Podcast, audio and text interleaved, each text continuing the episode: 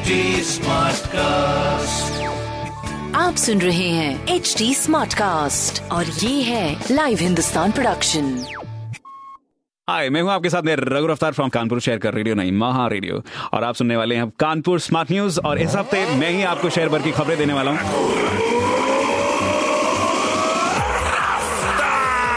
देखिए, पहली खबर ये है कि मैनावती मार्ग में जो ISKCON मंदिर है 1 अक्टूबर से खुलेगा। मंदिर प्रबंधन की ओर से जो इन्फॉर्मेशन मिली वो कि स्कैनिंग और हैंड सैनिटाइजेशन के बाद ही मंदिर में एंट्री मिलेगी। तो जो भी लोग विजिट करते हैं प्लीज अपना ध्यान रखें, और एक बार में मैक्सिमम 100 लोगों की एंट्री है, इससे ज्यादा नहीं। दूसरी खबर, रोडवेज के प्रबंध निदेशक एवं परिवहन आयुक्त धीरज साहू ने सोमवार को सिग्नेचर सिटी में बन रहे बस अड्डे के काम को पूरी तरह से देखा, और साथ ही ये भी बताया कि इस बस अड्डे को दिवाली के पहले शुरू करा दें ताकि यहाँ से लखनऊ रूट की बसों का संचालन शुरू हो जाए।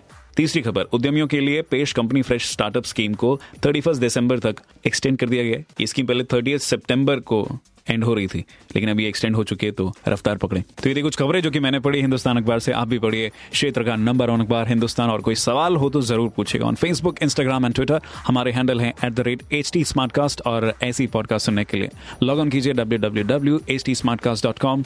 मैं हूं आपके साथ में रघु अफ्तार फ्रॉम कानपुर, शहर का रेडियो नहीं महा रेडियो।